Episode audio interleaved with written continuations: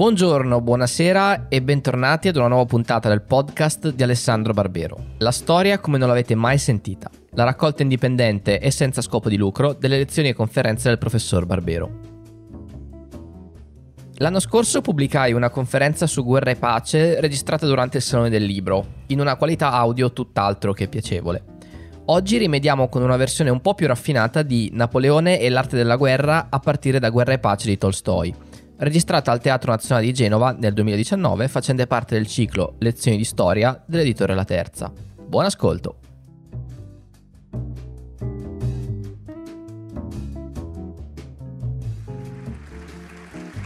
La storia come bussola, quindi a me viene in mente una frase di Huxley che diceva che una delle lezioni più importanti che la storia eh, consegna è quella che le persone, gli uomini non imparino troppo dalla storia. Ecco perché è importante scrivere, raccontare, parlare della storia, forse ancora di più in questo periodo. E allora questo è quello che faremo in queste eh, domeniche e iniziamo con una star, una vera star della storia, il professor Alessandro Barbero.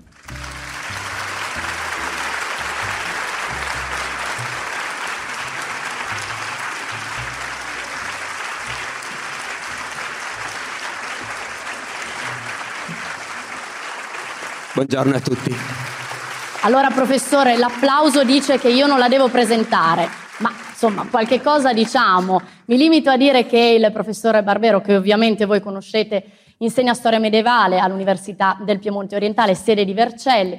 Ci ha raccontato battaglie straordinarie, ci ha raccontato la storia come forse nessuno sa fare. Oggi ci racconterà Napoleone e l'arte della guerra partendo da Guerra e pace di Tolstoi. E allora buona lezione.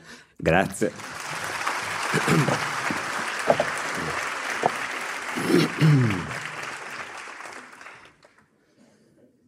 Il principe Andrei rimase fermo a cavallo presso la batteria, guardando il fumo del cannone dal quale era partita la palla. I suoi occhi corsero per tutta l'ampia distesa Egli vedeva soltanto che le masse dei francesi, prima immobili, si erano mosse e che a sinistra c'era effettivamente una batteria. Sopra quella il fumo non si era ancora dissipato. Due cavalieri francesi, certamente due aiutanti di campo, galoppavano su per l'altura. Ai piedi dell'altura, verosimilmente per rinforzare la linea, si muoveva una piccola colonna nemica. Il fumo del primo colpo non era ancora dileguato che si vide un'altra nuvoletta di fumo e si udì un altro colpo. È cominciata, ci siamo, pensò il principe Andrei, sentendo che il sangue gli affluiva più rapido al cuore.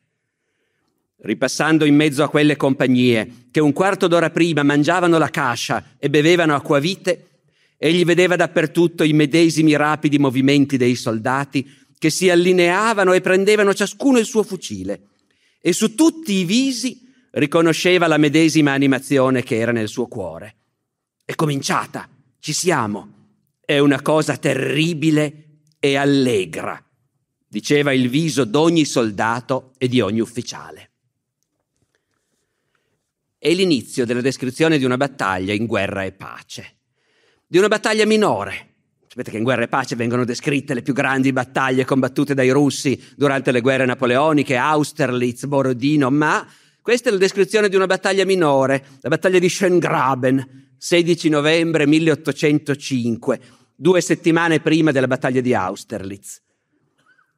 Una di quelle battaglie che gli storici chiamano minori, ma che per quelli che c'erano dentro evidentemente minori non erano. 1805. Tolstoi scrive Guerra e pace negli anni 60 dell'Ottocento, mezzo secolo dopo i fatti. Quindi il suo è un romanzo storico. Noi rischiamo di non accorgercene perché sappiamo che il conte Tolstoi è un membro di quella stessa aristocrazia russa che descrive così bene dal di dentro nel suo romanzo e quindi in realtà per noi che lo leggiamo a tanta distanza di tempo cade un po' la consapevolezza che quello è un romanzo storico, ma, ma lo è. Tolstoi era nato nel 1828 quindi racconta fatti di vent'anni, più di vent'anni prima che lui, che lui fosse nato. E fra l'altro lo dice Lo dice subito con molta chiarezza nella prima pagina del romanzo. Prima, ricordate che Guerra e Pace si apre con due aristocratici che in un salotto conversano amabilmente in francese. Eh bien, mon prince, Gênes, Genova, citata nella prima riga di Guerra e Pace. Gênes e Luc ne sont plus que des apanages, eccetera. E Tolstoi subito dopo commenta, parlavano in francese. Dice, in quel francese ricercato, in cui non soltanto parlavano, ma pensavano i nostri nonni. Quindi il lettore di Tolstoi è avvertito da subito, si sta parlando dell'epoca dei nonni. Però, però è chiaro che visto da noi oggi italiani del 2018, comunque Tolstoi è molto vicino a quell'aristocrazia del tempo di Napoleone che lui racconta, è il nipote di quei nonni, li conosce benissimo. E soprattutto conosce benissimo la guerra che ai suoi tempi non è tanto diversa, anzi potremmo dire che non è quasi diversa per niente rispetto alle guerre napoleoniche. Tolstoi è stato ufficiale, ufficiale di artiglieria, tenetelo a mente perché ci torneremo. Tolstoi è stato ufficiale e ha combattuto nella guerra di Crimea, cioè nell'ultima guerra combattuta più o meno con le stesse tattiche e le stesse armi delle guerre napoleoniche. E quindi lui racconta le guerre di tanti anni prima, ma con un'esperienza diretta di cosa voleva dire combattere in quel modo, con un'esperienza diretta di che cos'era il soldato russo, di cos'era l'esercito russo. E quindi noi siamo legittimati fino a un certo punto a usare Sapete che qui la scommessa in questa nuova serie di lezioni di storia è di partire ogni volta dalla letteratura per vedere come la letteratura ci parla della storia. E noi siamo legittimati a usare, fino a un certo punto, guerra e pace come una chiave per entrare in quello che era l'arte della guerra al tempo di Napoleone. Tolstoi è dunque, da un lato, uno scrittore che è particolarmente forte quando si tratta di analizzare l'animo umano, di descrivere gli, i moti dell'animo umano, ma dall'altra è un conoscitore tecnico di quello che racconta. Parlo della parte della guerra, in questo caso specifico, di quella metà del romanzo che racconta la guerra. È un conoscitore tecnico. Ha ben presente cosa vuol dire un campo di battaglia, cosa sono i soldati, come funzionano gli eserciti. E ha ben chiaro, quindi, che una cosa importantissima è l'aspetto psicologico. Cosa passa nella testa e nell'animo dei soldati durante il combattimento. Non è un di più, non è un qualcosa che può essere interessante sapere, è un qualcosa di fondamentale per capire che cos'è la guerra al suo tempo. I soldati sembrano e sono una massa anonima, impersonale, perché tutto il sistema è costruito sul fare di loro una massa anonima e impersonale. Oggi lo sapete, i soldati continuano a vestire la divisa, ma anche nel nostro esercito ogni militare porta il suo nome eh, sul taschino. Eh, si sta ritornando in qualche misura all'individuo, ma per alcuni secoli lo scopo degli eserciti era di cancellare e negare l'individuo e fare dei soldati delle unità di un meccanismo, tutti uguali. Però al tempo stesso ognuno di loro rimane una persona e l'ufficiale Tolstoi lo sa benissimo. E gli ufficiali e i soldati hanno reazioni psicologiche che sono importantissime per l'esito del combattimento. E qui avrà colpito anche voi. Tornerà spesso in altri brani che vi leggerò questa cosa. Tolstoi, che la guerra l'ha vista, i soldati in battaglia li ha visti, ci dice una cosa che credo nessuno di noi si sarebbe immaginato. Quando comincia il combattimento non c'è soltanto un'eccitazione generale, ma c'è un senso di allegria, temperato dalla consapevolezza che sta per cominciare una cosa terribile, ma anche allegra. I soldati dell'esercito russo, i soldati e gli ufficiali dell'esercito russo che racconta Tolstoi in Guerra e Pace, chi sono?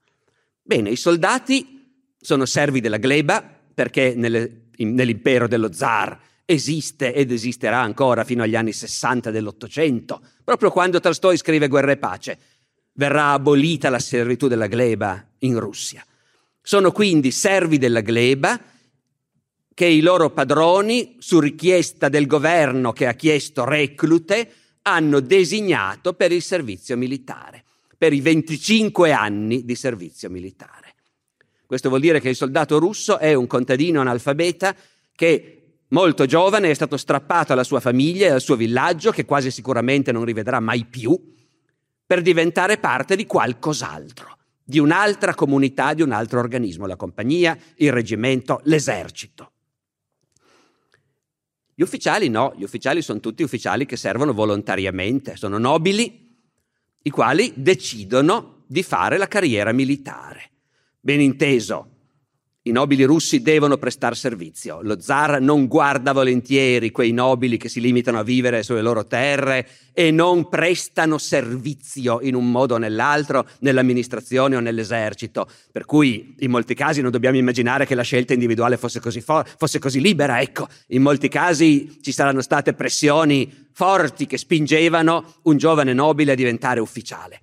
Però è comunque una scelta e gli ufficiali, ancor più dei soldati, conservano per questo un po' del vecchio orgoglio, che era quello dei cavalieri medievali e poi è quello dei mercenari del Rinascimento e dell'età moderna. L'orgoglio di chi dice io sono un soldato, è una cosa che ho scelto liberamente, liberamente ho scelto di rischiare la pelle.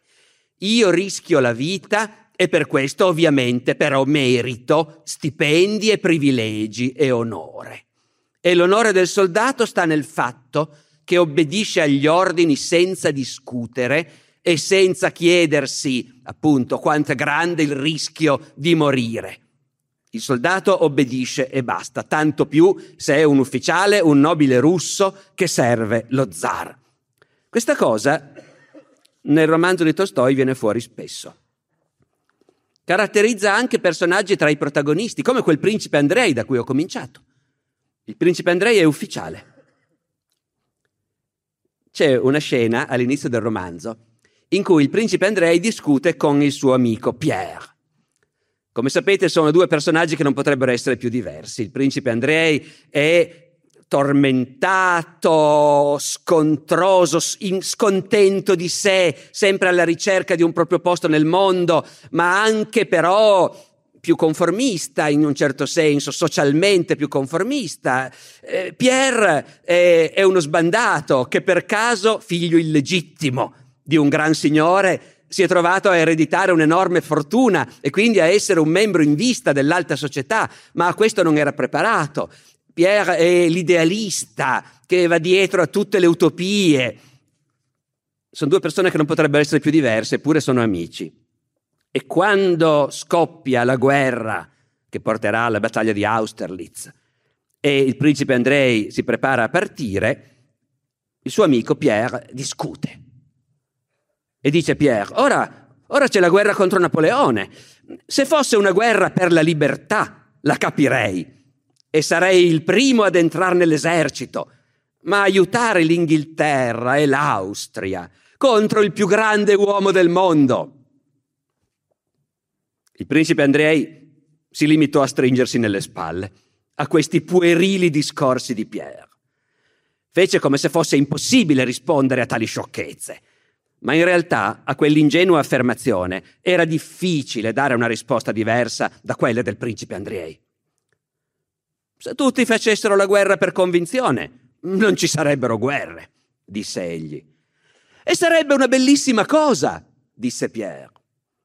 Forse sarebbe una bellissima cosa, ma questo non sarà mai. Ma voi perché andate alla guerra? domandò Pierre. Perché? Non lo so. Bisogna far così. E ancora un'altra versione dello stesso atteggiamento che caratterizza l'ethos, l'ideologia degli ufficiali discussione a, a, a, mensa, a tavola di un reggimento di cavalleria, eh, discussione appunto su quanto questa guerra contro Napoleone ci sia speranza di vincerla oppure no. E il colonnello interviene a fermare la discussione. Noi dobbiamo batterci fino all'ultima goccia di sangue, disse il colonnello, picchiando sulla tavola e morire per il nostro imperatore. e allora tutto andrà bene. E ragionare il meno possibile. Egli poggiò la voce specialmente sulla parola possibile. Il meno possibile, concluse. Così giudichiamo noi altri, vecchi usseri. Ecco tutto.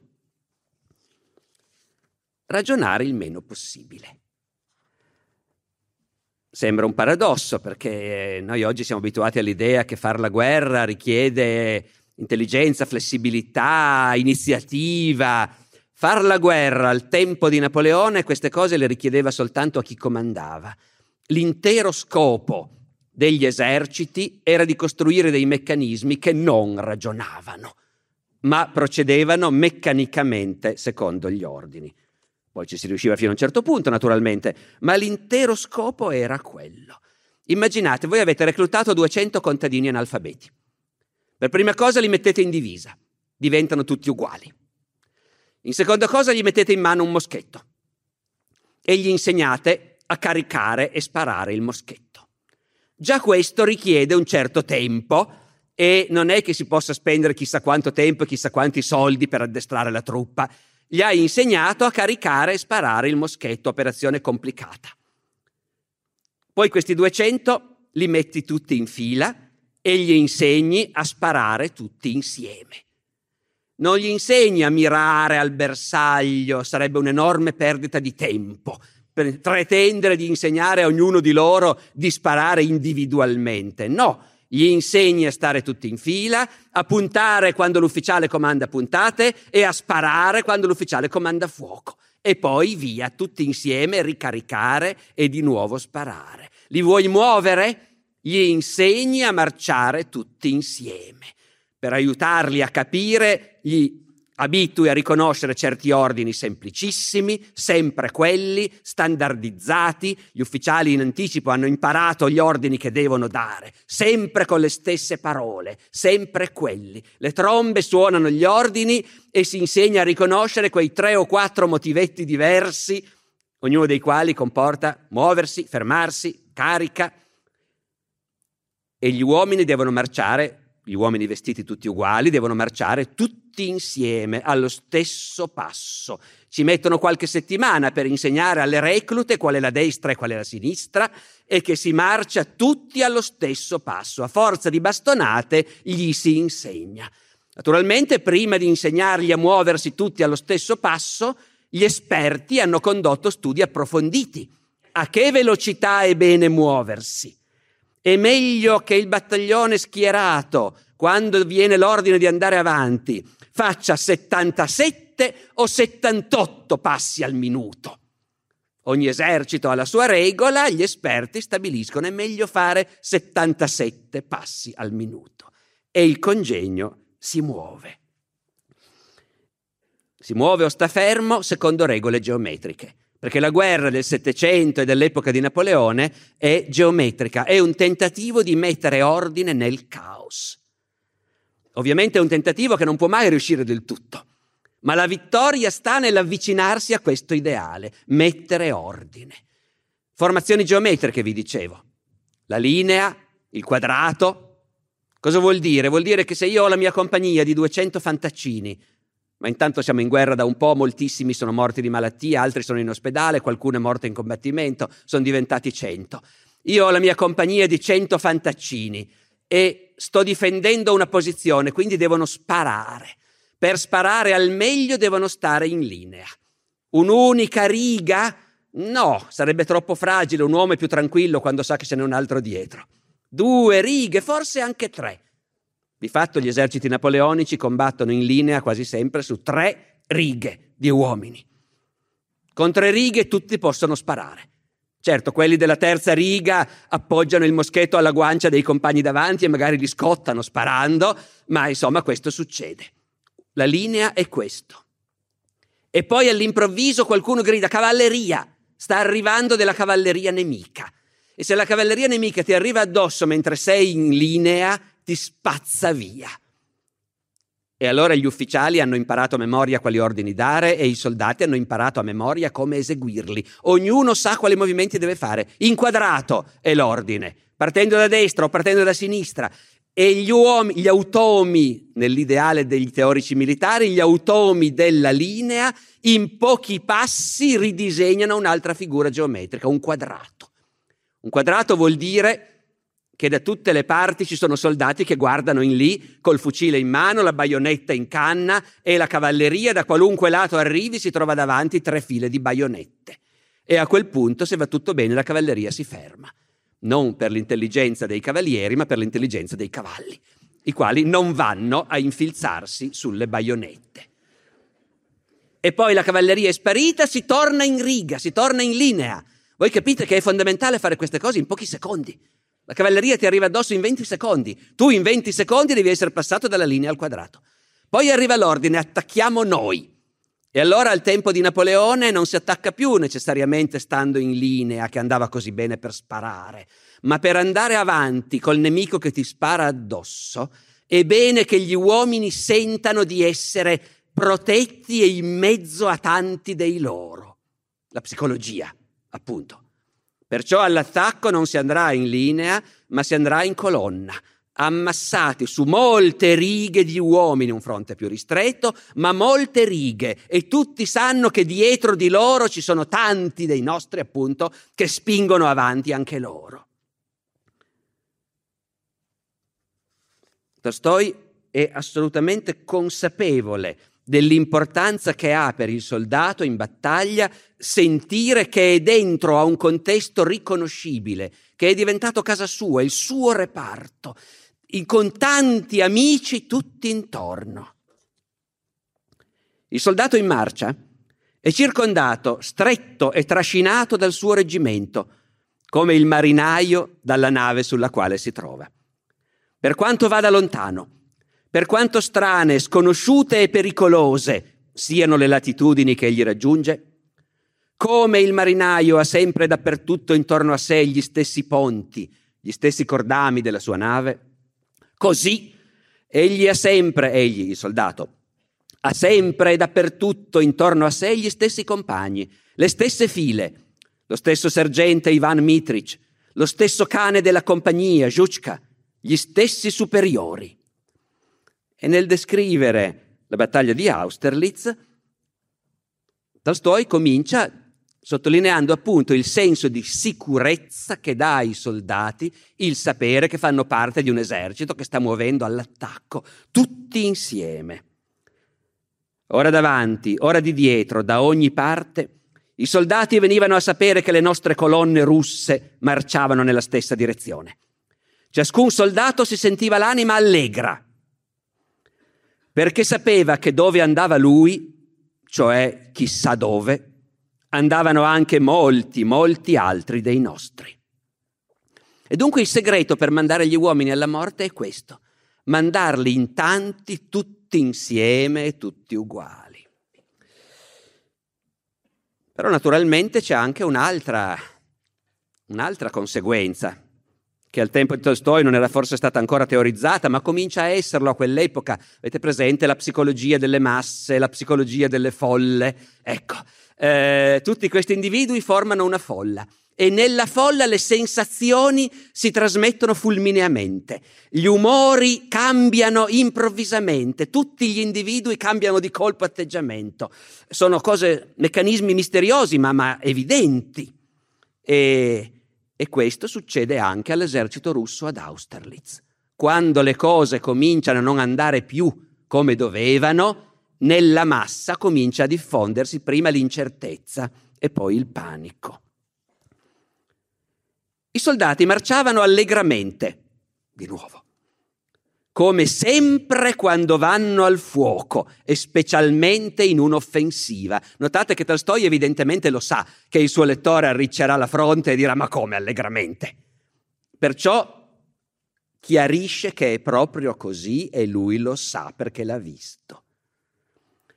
Ma dopo aver marciato per circa un'ora, sempre in una folta nebbia, una gran parte delle truppe dovette fermarsi e corse per le file la sgradita consapevolezza del disordine e della baraonda che si stava producendo.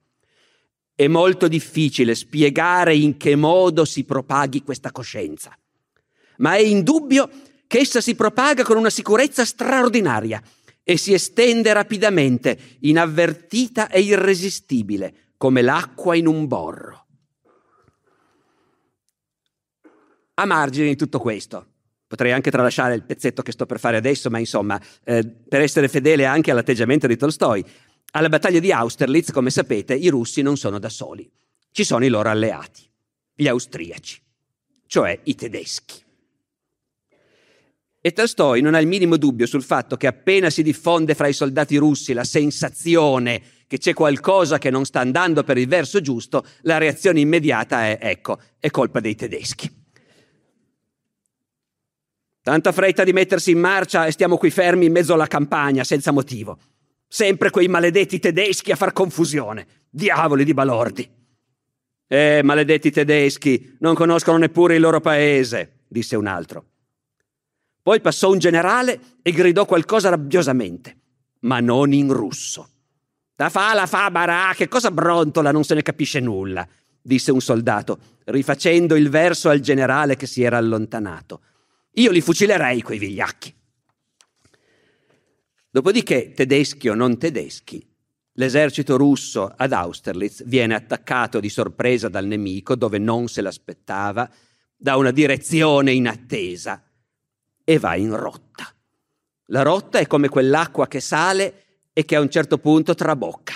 Di colpo intere masse di uomini nello stesso istante sono prese dal panico. I reggimenti di fanteria attaccati improvvisamente nella foresta scappavano via di là e le compagnie, confondendosi le une con le altre, si allontanavano in folla disordinata. Un soldato pronunziò nel suo spavento una parola insensata che in guerra è terribile. Ci hanno tagliati fuori. E questa parola, insieme con un sentimento di paura, si comunicò a tutta la massa. Ci hanno circondati, ci hanno tagliati fuori, siamo perduti, gridarono voci di fuggenti. Il comandante del reggimento, nell'attimo stesso che udì dietro di sé i colpi di fucile e le grida, capì che al suo reggimento era accaduto qualcosa di terribile. Cos'è il qualcosa di terribile? Non è il fatto che il nemico attacca. Qualcosa di terribile vuol dire che il reggimento si è trasformato in una folla in fuga. Tutta quella gente che è stata addestrata, bastonata a comportarsi come automi, come i, meccani- come i pezzi di un meccanismo e l'hanno fatto fino a un attimo prima, di colpo ridiventano gli individui che compongono una folla e che pensano soltanto a salvarsi e a nient'altro. Non ci sono più addestramento, ordini ufficiali, niente. Quando un reparto va in rotta, scappano tutti e per un bel po' non li ferma nessuno. E quindi, come vedete, appunto, la guerra consiste nella scommessa di portare la geometria nel caos e il caos è sempre lì in agguato. In ogni momento il caos può esplodere. E in realtà lo scopo del combattimento è precisamente questo. Trasformare il nemico da una forza compatta, organizzata e geometrica in una folla spaventata che scappa. È così che si vincono le battaglie. La battaglia è vinta quando un'aliquota crescente di uno dei due schieramenti comincia a vacillare, a ondeggiare, a fare qualche passo indietro e poi a scappare. E lo scopo del combattimento è quello. Non è di ammazzarli tutti i nemici che ti trovi di fronte. Ammazzare la gente è soltanto il modo più rapido per convincere gli altri a scappare. Le guerre napoleoniche hanno dei tassi di perdite nei giorni di battaglia spaventosi, inimmaginabili. In un giorno, in una grande battaglia di Napoleone, moriva tanta gente quanto in settimane di combattimenti nella Prima Guerra Mondiale. Noi siamo abituati a pensare alla Prima Guerra Mondiale ai terrificanti assalti all'arma bianca contro le mitragliatrici e contro i reticolati, che facevano in qualche giorno, in qualche settimana di combattimento 20, 50, 100 mila morti e feriti, ma una battaglia napoleonica poteva fare in certi casi 40-50 mila morti e feriti dalle due parti in un pomeriggio. Ma anche così Si tratta del 20-25% al massimo degli effettivi impiegati.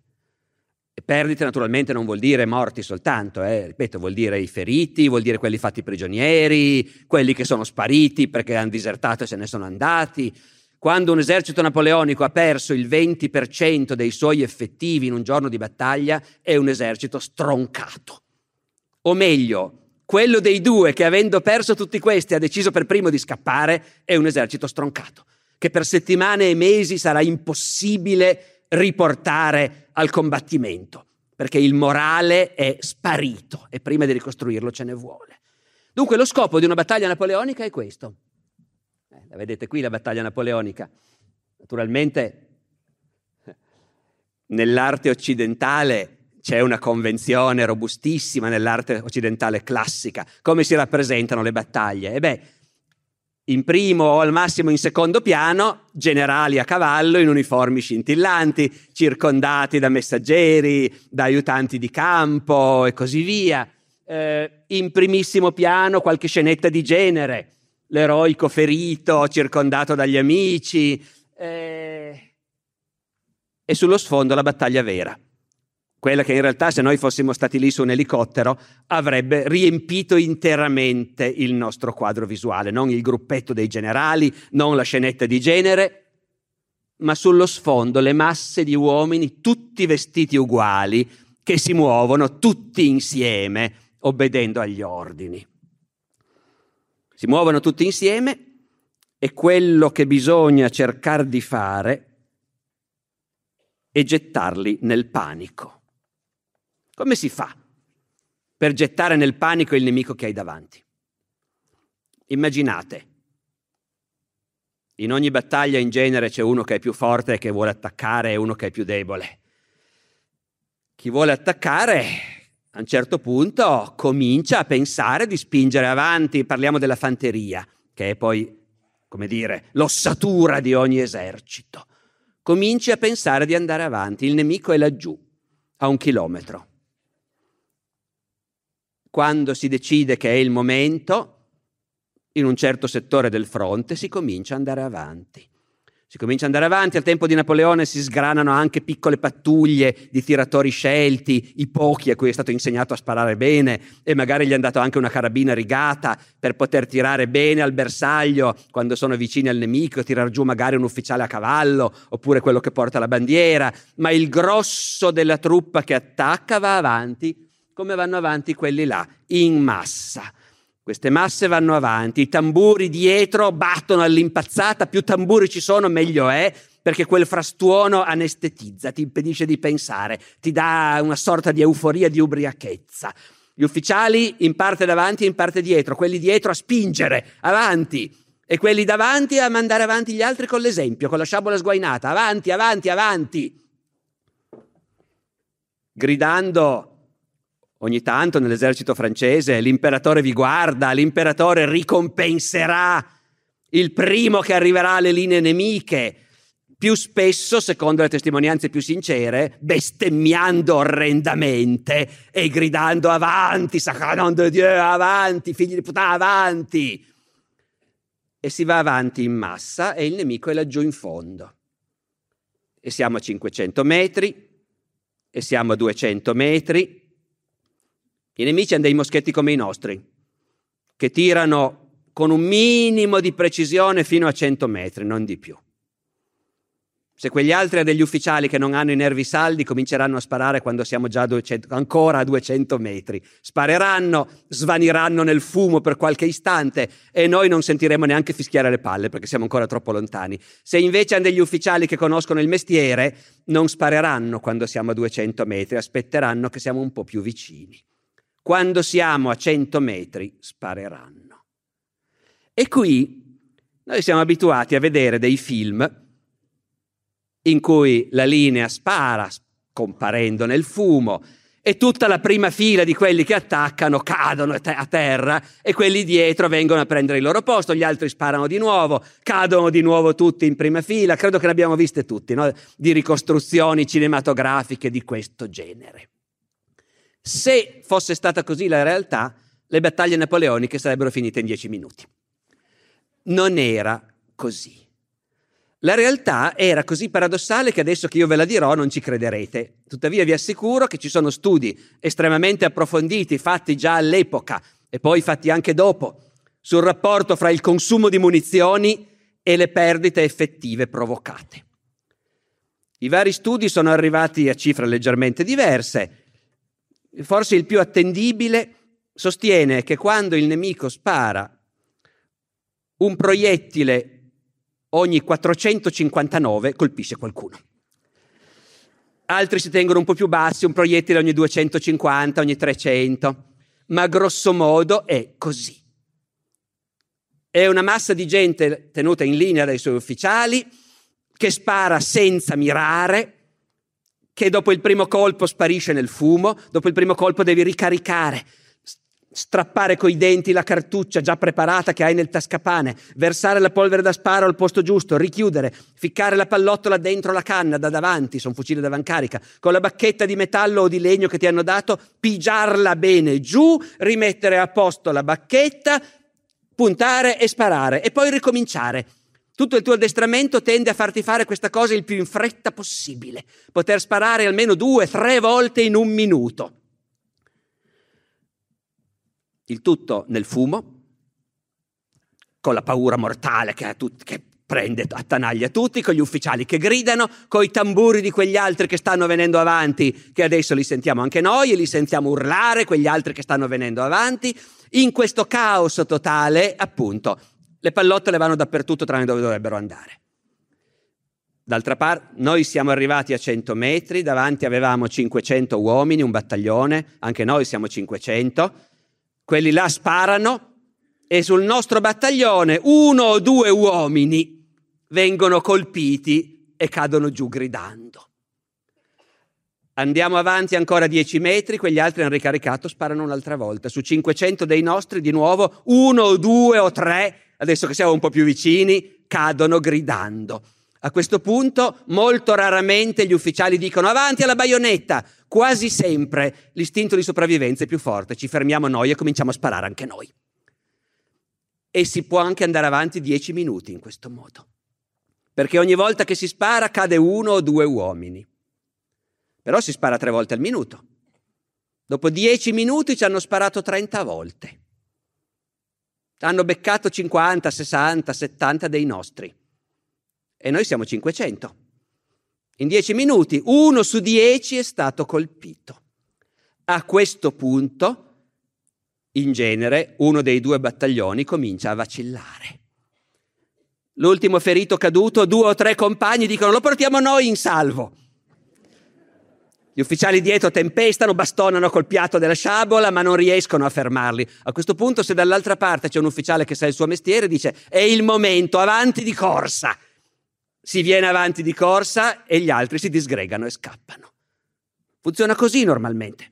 Il fuoco serve a portare il nemico che hai davanti a quel punto in cui, se eserciti una piccola pressione, crolla tutto, la geometria sparisce e il caos si afferma di nuovo.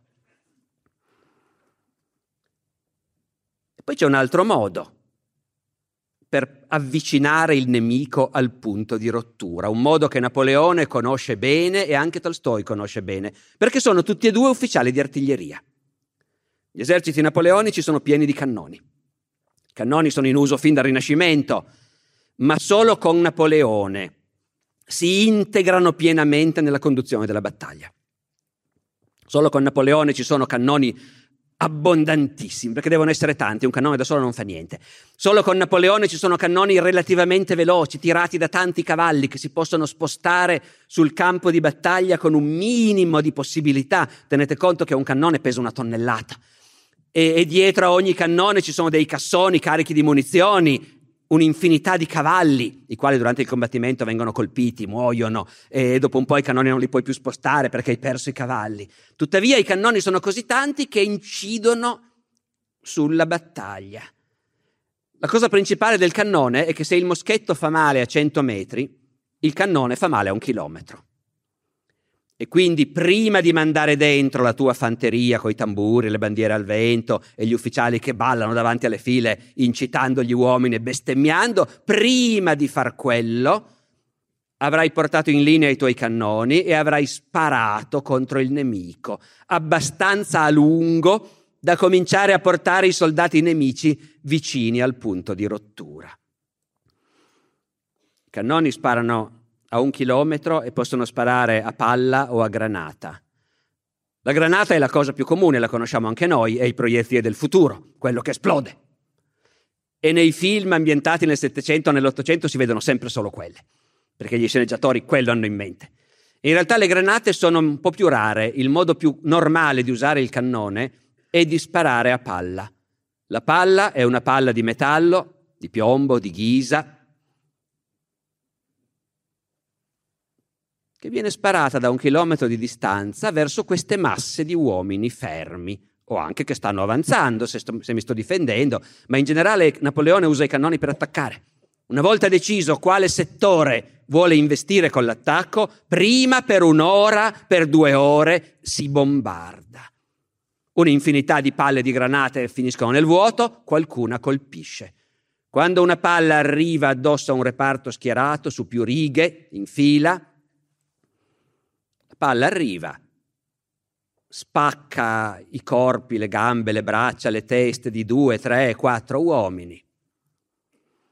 E quelli che sono lì in fila le vedono arrivare le palle perché la velocità è molto bassa. Ci sono testimonianze di ufficiali che dicono, cioè uffic- alla battaglia di Waterloo per esempio, che io ho studiato un po' più da vicino, ci sono ufficiali inglesi che sono rimasti per ore sotto il bombardamento, in prima linea con i cannoni nemici laggiù. Capite come tu stai tenendo una posizione vedi arrivare dei puntini a molta distanza. Siccome hanno l'occhio, sanno calcolare, grosso modo è un chilometro. I puntini sono cannoni nemici. Speriamo che vadano un po' più in là. No, si fermano esattamente qua davanti a noi. Tra un po' cominceranno a sparare.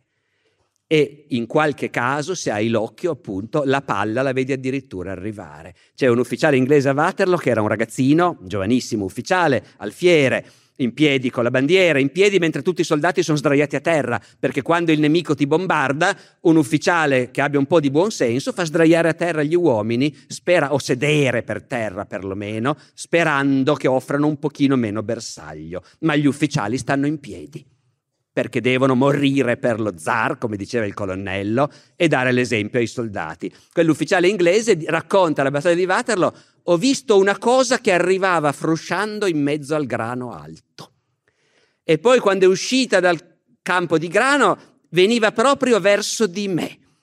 Poi è caduta a una certa distanza e ha cominciato a rimbalzare e a rotolare, perché la palla, anche se è corta, poi rimbalza e continua a venire avanti. Mi arrivava vicino rotolando, sembrava una boccia, dice questo ragazzino, tanto che ho allungato il piede istintivamente per fermarla.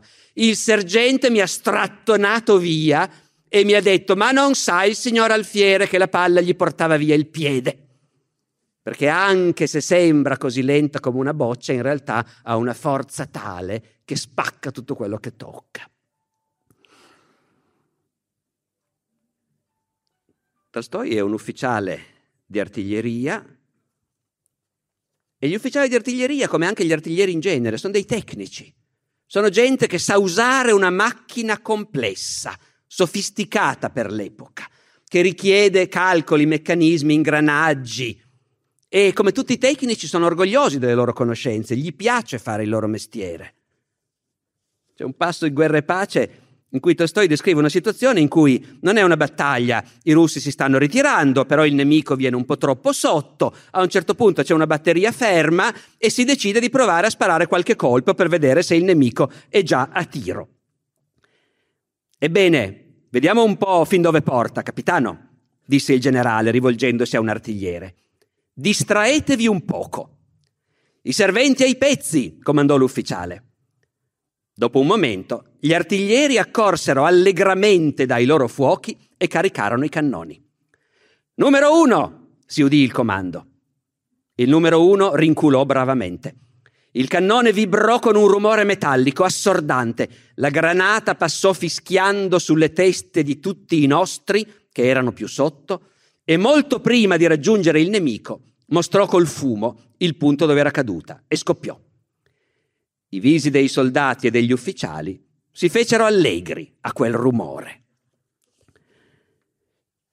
Dopodiché Tolstoi racconta anche che cosa vuol dire trovarsi sotto il fuoco del cannone. Capite cosa significa? Significa che tu sei lì, fermo, i tuoi ordini sono di stare lì e il nemico ti spara. Di nuovo, non sono armi come quelle di oggi. Oggi, se un reggimento rimanesse sotto il fuoco di una batteria di artiglieria per qualche minuto, verrebbe spazzato via. Allora non è così. Se sei fortunato, il 90, il 99% dei colpi vanno troppo corti, troppo lunghi, ma ogni tanto uno colpisce. E può capitare di dover restare lì per delle ore. È quello che succede al principe Andrei alla battaglia di Borodino. Il reggimento del principe Andrei era fra le riserve che fin verso le due rimasero inattive dietro a sotto un forte fuoco di artiglieria. Verso le due il reggimento, che già aveva perduto più di 200 uomini, fu spostato in avanti su di un campo di avena calpestato.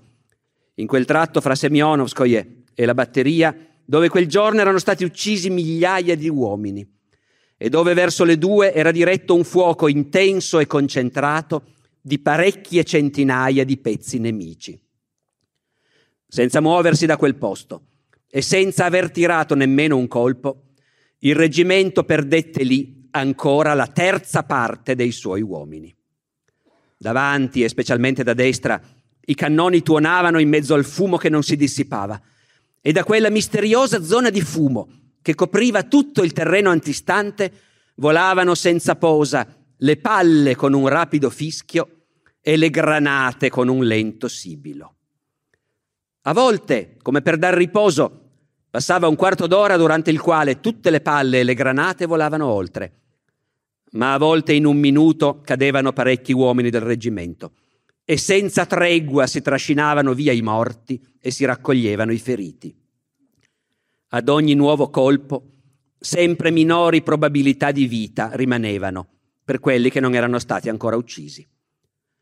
Tutti gli uomini del reggimento erano egualmente taciturni e cupi. Di rado si udiva qualche scambio di parole fra le file, ma anche quello taceva ogni volta che si udiva un nuovo colpo e il grido Barella! La maggior parte del tempo gli uomini del reggimento, secondo l'ordine del comandante, che è il principe Andrei, sedevano a terra. Chi si toglieva il chepì e ne allargava accuratamente e spianava le pieghe chi sbriciolava in mano dell'argilla asciutta e ripuliva la baionetta, chi si levava il cinturino e stringeva la fibbia. Tutti sembravano assorti in queste occupazioni. Una volta l'attenzione generale si rivolse a un cagnolino marrone, con la coda fieramente levata, che comparso Dio sa di dove correva con trotto preoccupato davanti alle file dei soldati e a un tratto, a una granata che colpì vicino, mandò uno strido e abbassando la coda si gettò da una parte. Per tutto il reggimento si levarono schiamazzi e strilli. Ma distrazioni di questo genere duravano qualche minuto.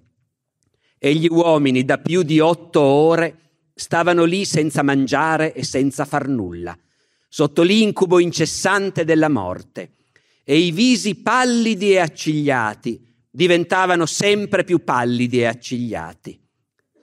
Il principe Andrei al pari di tutti gli uomini del suo reggimento, accigliato e pallido, passeggiava in su e giù per il prato che costeggiava il campo di avena, da un limite all'altro, con le mani dietro la schiena e il capo basso.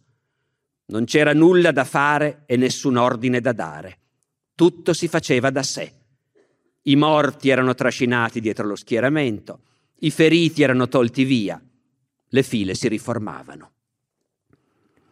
Ecco, la battaglia napoleonica quindi non è soltanto, come dire, la carica ubriaca con i tamburi che rullano, le bandiere al vento, che pure era un momento abbastanza terribile, non è solo lo star fermi aspettando il nemico che viene avanti e aspettando l'ordine di sparare, non è solo la carica di cavalleria, ma è anche questo, star fermi chiedendosi chi sarà il prossimo. Ma fin qua abbiamo parlato di combattimenti. Ora, il combattimento è soltanto uno degli elementi del discorso della guerra. Ed è perfino un momento abbastanza raro. Le guerre durano molti mesi all'epoca di Napoleone e i giorni di battaglia sono singoli giorni che ogni tanto punteggiano una vicenda che invece si svolge in tutt'altro modo. Una vicenda che vuol dire marciare e aspettare e annoiarsi e poi di nuovo marciare e mangiare se va bene e se no fare la fame e poi di nuovo marciare. Marciare è fondamentale perché la guerra si vince portando le tue truppe là dove le vuoi portare, più in fretta del nemico, portare più gente di quella che loro riusciranno a portare lì, indovinare dove vuole andare il nemico e arrivarci prima di lui. I soldati di Napoleone scherzavano dicendo l'imperatore non vince mica le battaglie con le nostre braccia, le vince con le nostre gambe. Ed era abbastanza vero la velocità di movimento, la precisione degli ordini che dicono quale strada bisogna prendere e dove bisogna arrivare è uno dei segreti della vittoria di Napoleone, delle vittorie di Napoleone. Ma anche dall'altra parte, anche dalla parte dei russi, la guerra vuol dire marciare. Dalla parte dei russi in modo particolare, perché noi stiamo raccontando, all'inizio abbiamo raccontato appunto la battaglia di Schöngraben, eh, Tolstoi racconta la battaglia di Austerlitz, siamo nell'attuale Repubblica, tra l'Austria e la Repubblica Ceca. E l'esercito russo è arrivato lì dalla Russia a piedi. Prima ancora di poter cominciare a combattere, l'esercito russo ha fatto per mesi a piedi la strada dalla Russia fino in Occidente. E naturalmente è un esercito che marcia per tutte quelle migliaia di chilometri, per tutti quei mesi. E ogni sera i soldati devono trovare da mangiare e da bere, e ci deve essere da mangiare per i cavalli. E, e quando le scarpe sono rotte devono arrivare delle scarpe nuove, e quando le divise sono a pezzi dovrebbero arrivare divise nuove. Io su questo non mi fermerò molto, ma tenete conto che un, tenere in campo un esercito è un enorme sforzo amministrativo e logistico che ovviamente comporta grandiosi appalti, grandiosi profitti.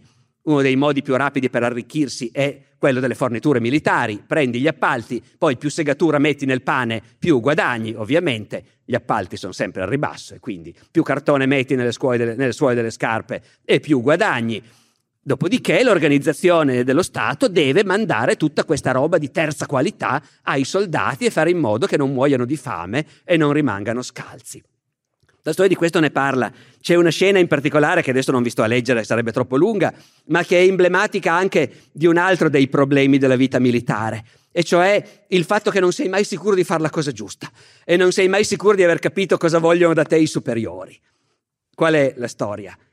È la storia alla vigilia della battaglia di Austerlitz di un reggimento russo che arriva al fronte e questo reggimento appunto è in condizioni disastrose per questa interminabile marcia, la sussistenza degli alleati, dei cari alleati austriaci, i tedeschi appunto, doveva fornire scarpe nuove perché il reggimento è scalzo dopo tutte quelle migliaia di chilometri, le scarpe nuove non sono arrivate e appena arrivato il reggimento e appena accampato la sera dove doveva accamparsi, arriva l'ordine, domani mattina il comandante in capo, Kutuzov, vuole passarvi in rassegna questo punto il colonnello del reggimento raduna gli ufficiali e discutono cosa dobbiamo fare.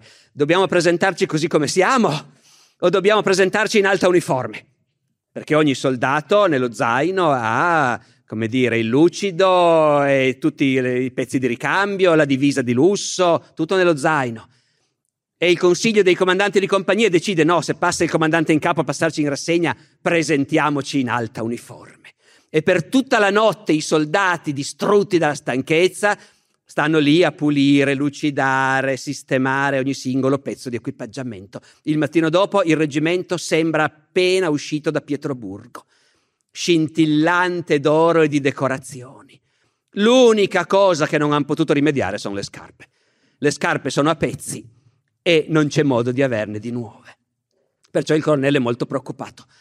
Arriva il generale Kutuzov accompagnato dai generali austriaci, passa in rassegna le file e continua a indicare ai generali austriaci le scarpe a pezzi dei soldati, i soldati scarsi, scar- scalzi, scusate, Il colonnello è angustiatissimo.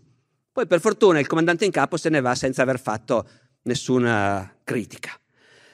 Quello che non sapeva il colonnello era che Kutuzov voleva mostrare il reggimento agli alleati austriaci per far vedere che le truppe austriache, le truppe russe, erano in condizioni disastrose e non potevano assolutamente affrontare il combattimento, era necessario ritirarsi e riposarsi per un sacco di tempo prima di combattere.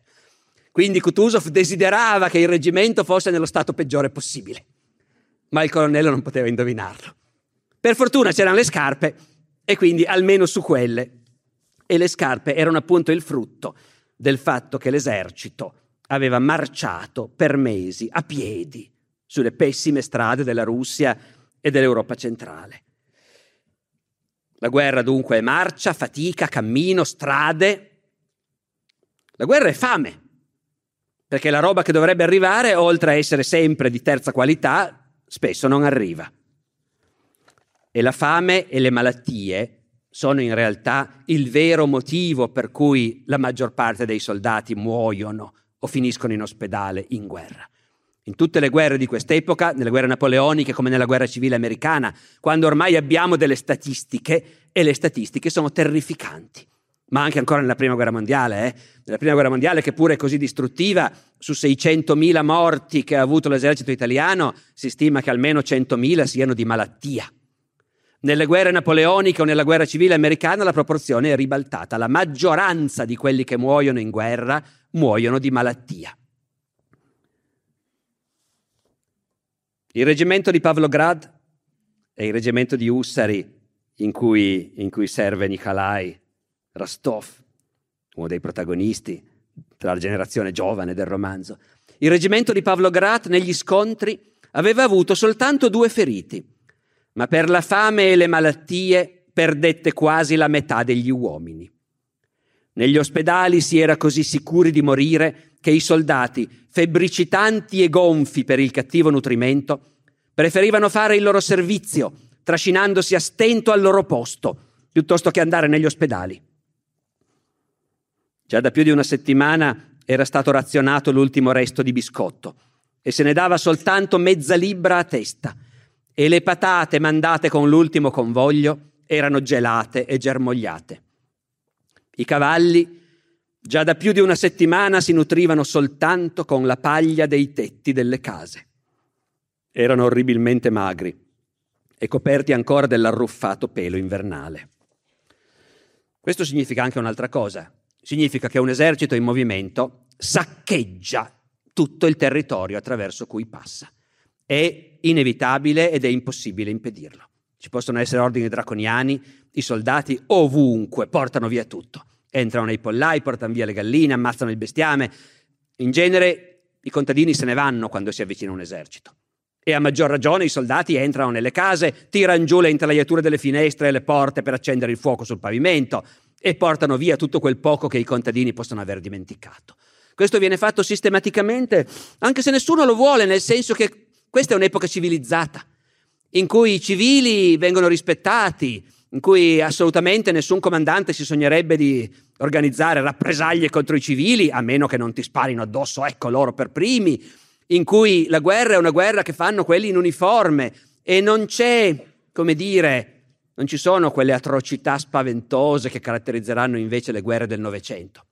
Certo, ci sono insurrezioni di contadini e allora rappresaglie, fucilazioni, ma nell'insieme è un mondo che si illude di poter fare la guerra in modo civilizzato. Ma quando arriva un esercito, scappano tutti lo stesso. E qui Tolstoi comincia a introdurre un tema che a lui è estremamente caro, con cui vorrei chiudere questa, questa lezione, è il tema di che cosa devono fare i generali. Tolstoi ha idee molto sue e molto particolari su questo. Riassumendole, poi vedremo un po' più in dettaglio, l'idea di Tolstoi è meno fa un generale, meglio è. Perché tanto la guerra è un caos totale, nessuno ci può capire niente, nessuno la può padroneggiare. Il buon generale è quello che asseconda le cose e le lascia andare per il loro verso.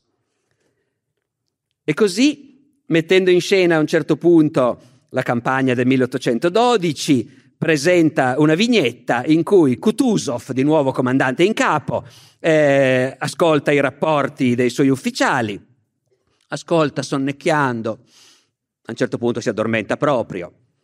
Tolstoi è contentissimo, è quello che deve fare un generale. Sono tutte cose inutili quei rapporti. Il solo ordine che durante quel rapporto Kutuzov diede di sua iniziativa riguardava i saccheggi delle truppe russe, che sono in Russia e saccheggiano naturalmente. Il generale di servizio, alla fine del rapporto, presentò a Sua Altezza Serenissima, Kutuzov, principe, una carta da firmare relativa alla somma che avrebbero dovuto pagare certi comandanti di truppe di linea sull'istanza di un proprietario per certa avena verde che era stata tagliata. I soldati tagliano il grano nei campi, anche se non è ancora maturo, non importa, moriamo di fame. I proprietari chiedono l'indennizzo. La richiesta di indennizzo fa il suo percorso burocratico, arriva sul tavolo del comandante in capo. Kutuzov, dopo aver sentito di questo affare, schioccò le labbra e scosse la testa. Gettalo nella stufa, nel fuoco. E te lo dico una volta per tutte, Colombello, disse, tutte queste pratiche gettale nel fuoco, che taglino grano e brucino legna a piacimento. Queste cose non le ordino, né le permetto, ma non le posso punire. È impossibile impedirle. Quando si spacca la legna, i trucioli volano. Che è, non so se qualcuno di voi se lo ricorda da un altro contesto, questo è un antico proverbio russo già in corso evidentemente al tempo di Tolstoi, ed è un modo di dire che tornerà di moda e che si sentirà continuamente quando? In epoca staliniana, quando la gente finisce in lager eh, per un niente, per un non nulla, e il commento è appunto, quando si spacca la legna volano le schegge. Come dire, non c'è niente da fare, i casi individuali non possono essere presi in considerazione. Dicevo che Tolstoi è convinto che il comando è una cosa assolutamente inutile e che i buoni generali sono quelli che non fanno niente. Li rappresenta più volte quelli che lui considera i migliori generali russi, appunto Kutuzov, il principe Bagration, che seguono l'andamento della battaglia e a ogni rapporto che arriva dicono va bene così, va bene così. Eh, quel reggimento si è ritirato, no, va bene, va bene. Eh, e dice Tolstoi, tutti intorno a loro traggono fiducia e sicurezza da questa tranquillità del comandante, che deve essere appunto l'unica cosa che il comandante dimostra. Ne deriva che Tolstoi è estremamente sprezzante verso una certa categoria di persone, cioè me e quelli che fanno il mio mestiere, gli storici, i quali hanno il vizio di raccontare le guerre dicendo il generale decise questo, ordinò quell'altro, commise quell'errore, sbagliò a ordinare di prendere quella strada anziché quell'altra. Tolstoi è sicurissimo che queste sono tutte frottole. Non funziona così. E c'è un bel esempio, è un po' lunghetto, ma ve lo leggo perché è bellissimo, di quello che è davvero, secondo lui, quella che è davvero la situazione del comandante che in teoria dovrebbe prendere una decisione e dare un ordine. Gli studiosi militari ci dicono con molta serietà che Kutuzov doveva dirigere l'esercito sulla strada di Kaluga e non su quell'altra che invece poi hanno preso, no? E che anzi qualcuno aveva proposto questo disegno. Ma un comandante in capo, specialmente in un momento difficile, ha davanti a sé non un disegno solo, ma sempre delle decine a un tempo. E ognuno di questi disegni, basati sulla strategia e la tattica, ne contraddice un altro. Sembrerebbe che l'opera del comandante in capo dovesse consistere soltanto nello scegliere uno di questi disegni. Neppur questo egli può fare. Gli eventi e il tempo non aspettano. Mettiamo che il 28 gli propongono di passare sulla strada di Kaluga. Ma intanto arriva un aiutante di campo del generale Miloradovic a domandargli se si debba impegnare subito l'azione coi francesi o ritirarsi. Egli deve impartire l'ordine subito, immediatamente. E l'ordine di ritirarsi ci distoglie dal passare sulla strada di Caluga. E dopo l'aiutante di campo è l'intendente che chiede dove debba portare i rifornimenti. e il capo del servizio sanitario che chiede dove debba portare i feriti, mentre un corriere porta da Pietroburgo una lettera dell'imperatore che non ammette la possibilità di abbandonare Mosca. E d'altra parte un rivale del comandante in capo, quello che gli mina il terreno sotto i piedi, e di persone simili ce n'è sempre non una, ma molte, propone un nuovo disegno, diametralmente opposto al piano di passare sulla strada di Caluga. E intanto le forze del comandante in capo richiedono un po' di sonno e di ristoro. E un rispettabile generale, saltato in una distribuzione di ricompense, viene a lamentarsi. E gli abitanti del paese supplicano di essere difesi. E un ufficiale mandato a esaminare i luoghi riferisce assolutamente il contrario di ciò che ha detto l'ufficiale mandato prima di lui. E un informatore, un prigioniero e un generale reduce da una ricognizione descrivono tutti in modo differente la posizione dell'esercito nemico. Non c'è niente che dia più fastidio a Tolstoi degli storici militari che credono che gli avvenimenti di una guerra si possano descrivere come una sequenza di ordini liberamente dati dalla mente geniale del comandante, geniale o meno geniale, a seconda di quanti errori fa. Non c'è niente che gli dia più fastidio del culto del grande generale, del condottiero. E siccome dà fastidio a Tolstoi, dà fastidio anche al principe Andrei, che di tanto in tanto è uno dei portavoce dell'autore.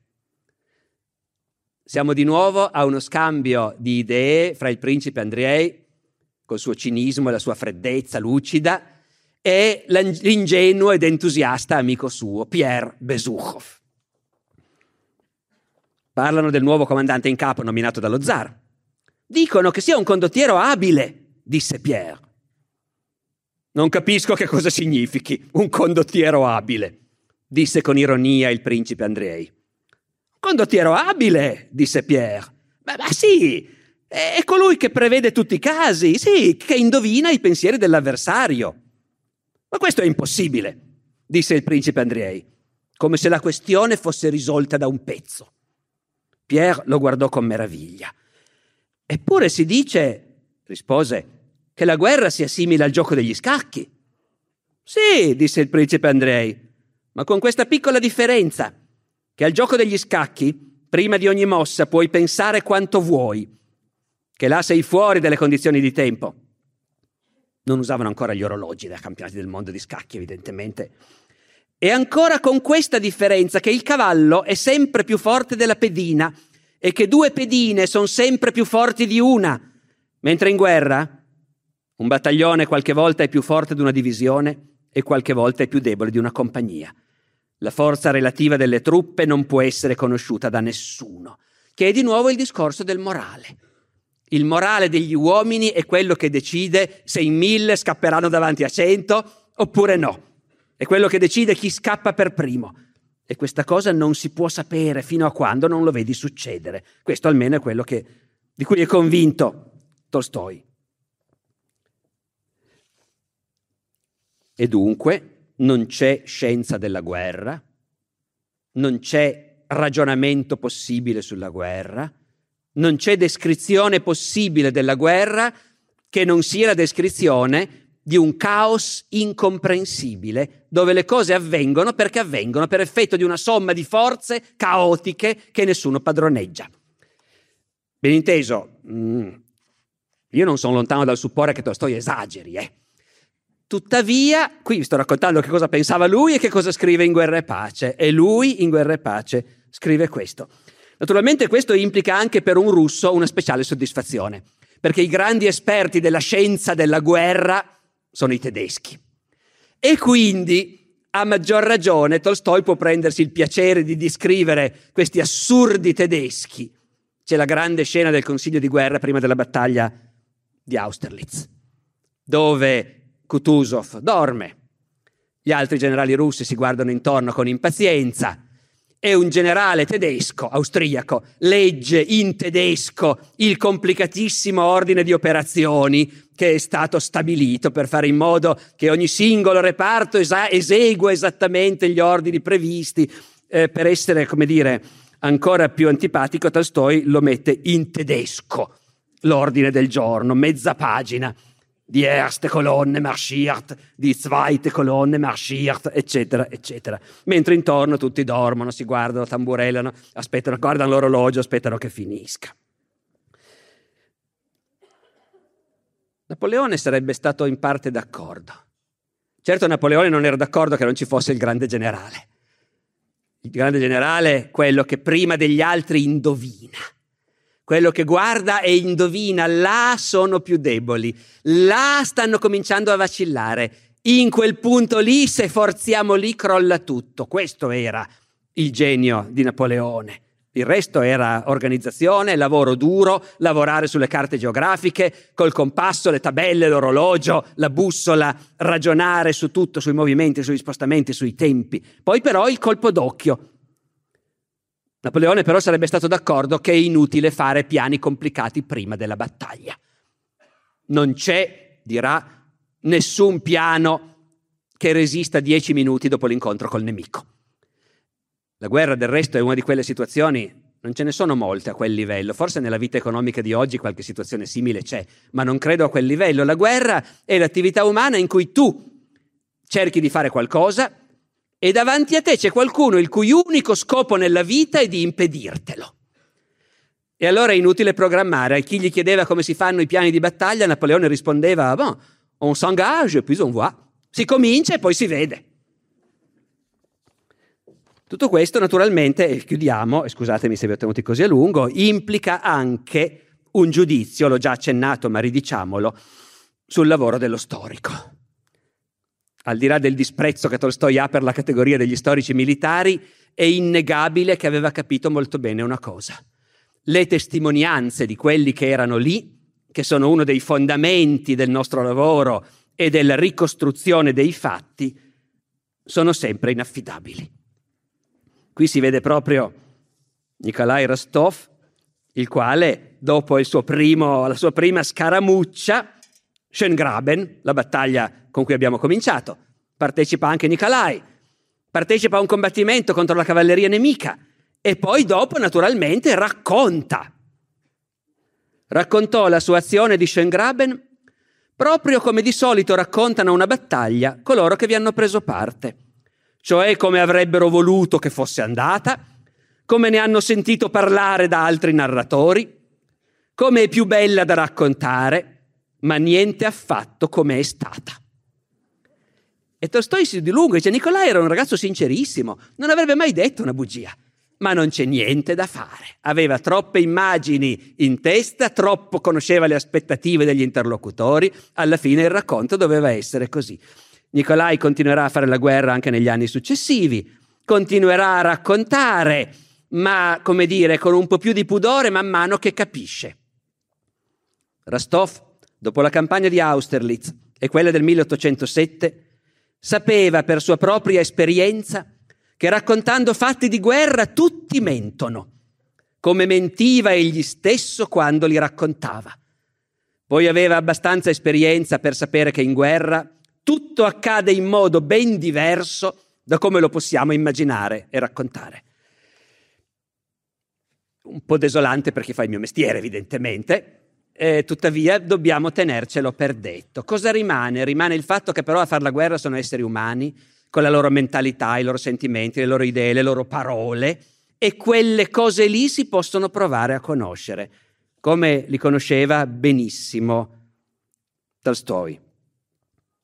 Chiudo con una lettura che ci riporta da dove siamo partiti, in mezzo ai soldati, in mezzo alla visione del mondo, alle idee semplici, alle parole dei soldati. Siamo durante l'inseguimento dei francesi in ritirata, durante la campagna di Russia. Oggi se ne sono presi abbastanza di francesi e non ce n'è uno che abbia delle vere scarpe, a dir la schietta. Di scarpe non hanno che il nome, disse uno dei soldati. Hanno preso tutto i cosacchi, hanno ripulito l'isba per il colonnello e li hanno portati via. Fanno pena a vedere, ragazzi, disse un soldato. Li hanno spogliati. Uno era vivo ancora, lo credi? E borbottava qualcosa all'uso suo. Ma è gente pulita, ragazzi, disse il primo. Eh, bianchi, ecco, bianchi come la betulla. E ce ne sono di valorosi e di nobili.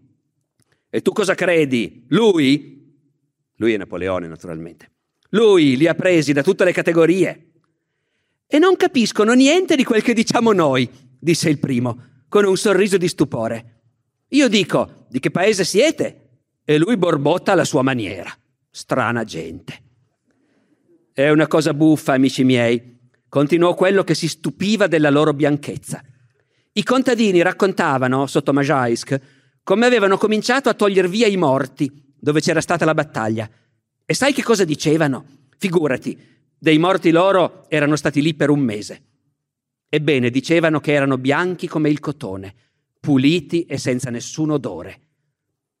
Sarà stato per il freddo, no? domandò uno. Come sei furbo per il freddo, ma se faceva caldo. Se fosse stato per il freddo, anche i nostri non si sarebbero guastati. E invece ti avvicinavi ai nostri e dicono che erano pieni di vermi. Tanto che dicono ci si tappava il naso col fazzoletto e si portavano via voltando il muso da un'altra parte. Non si poteva mica far diverso. E loro, dicono, bianchi come il cotone e nessun odore.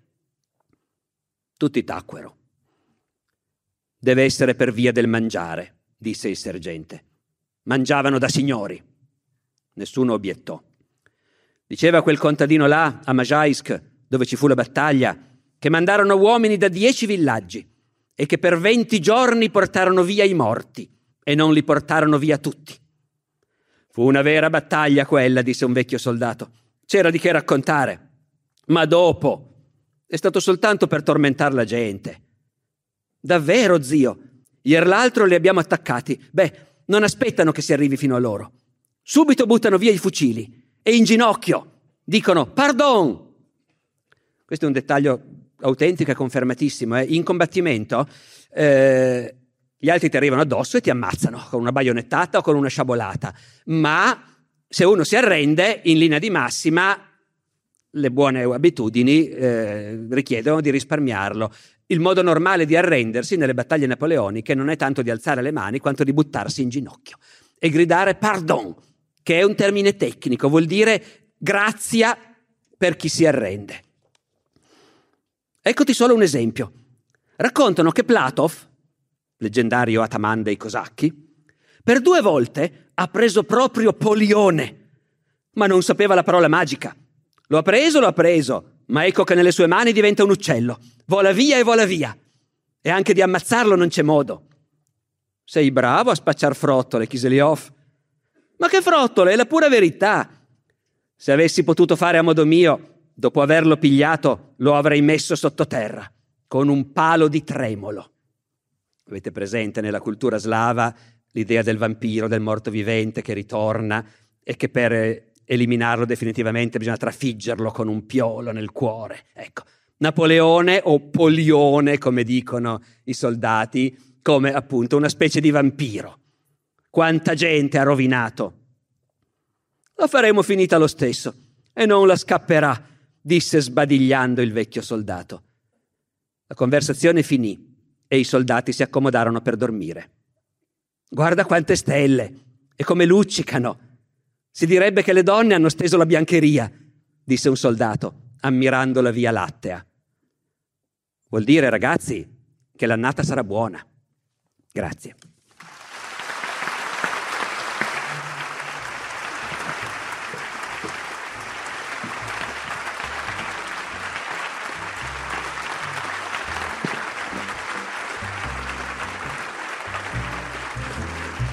Grazie. Grazie. Grazie professor Barbero, come sempre.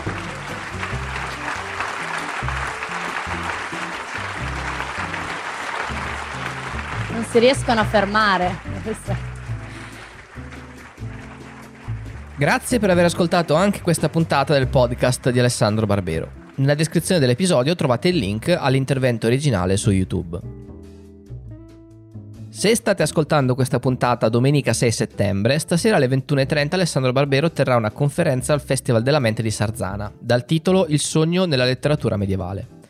Con un pizzico di invidia per i fortunati che assisteranno dal vivo, noi altri potremo seguirla in streaming sul sito del Festival della Mente, festivaldelamente.it. E visto che ci siete, date un'occhiata a tutto il programma del festival perché merita davvero. Se non state ascoltando questa puntata domenica 6 settembre, eh, presto La conferenza sarà disponibile su questo podcast oppure potete andare a cercarla in streaming sul sito del festival.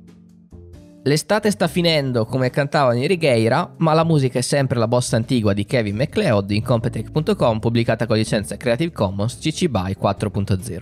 Ci sentiamo la settimana prossima con una nuova puntata del podcast di Alessandro Barbero. Ciao!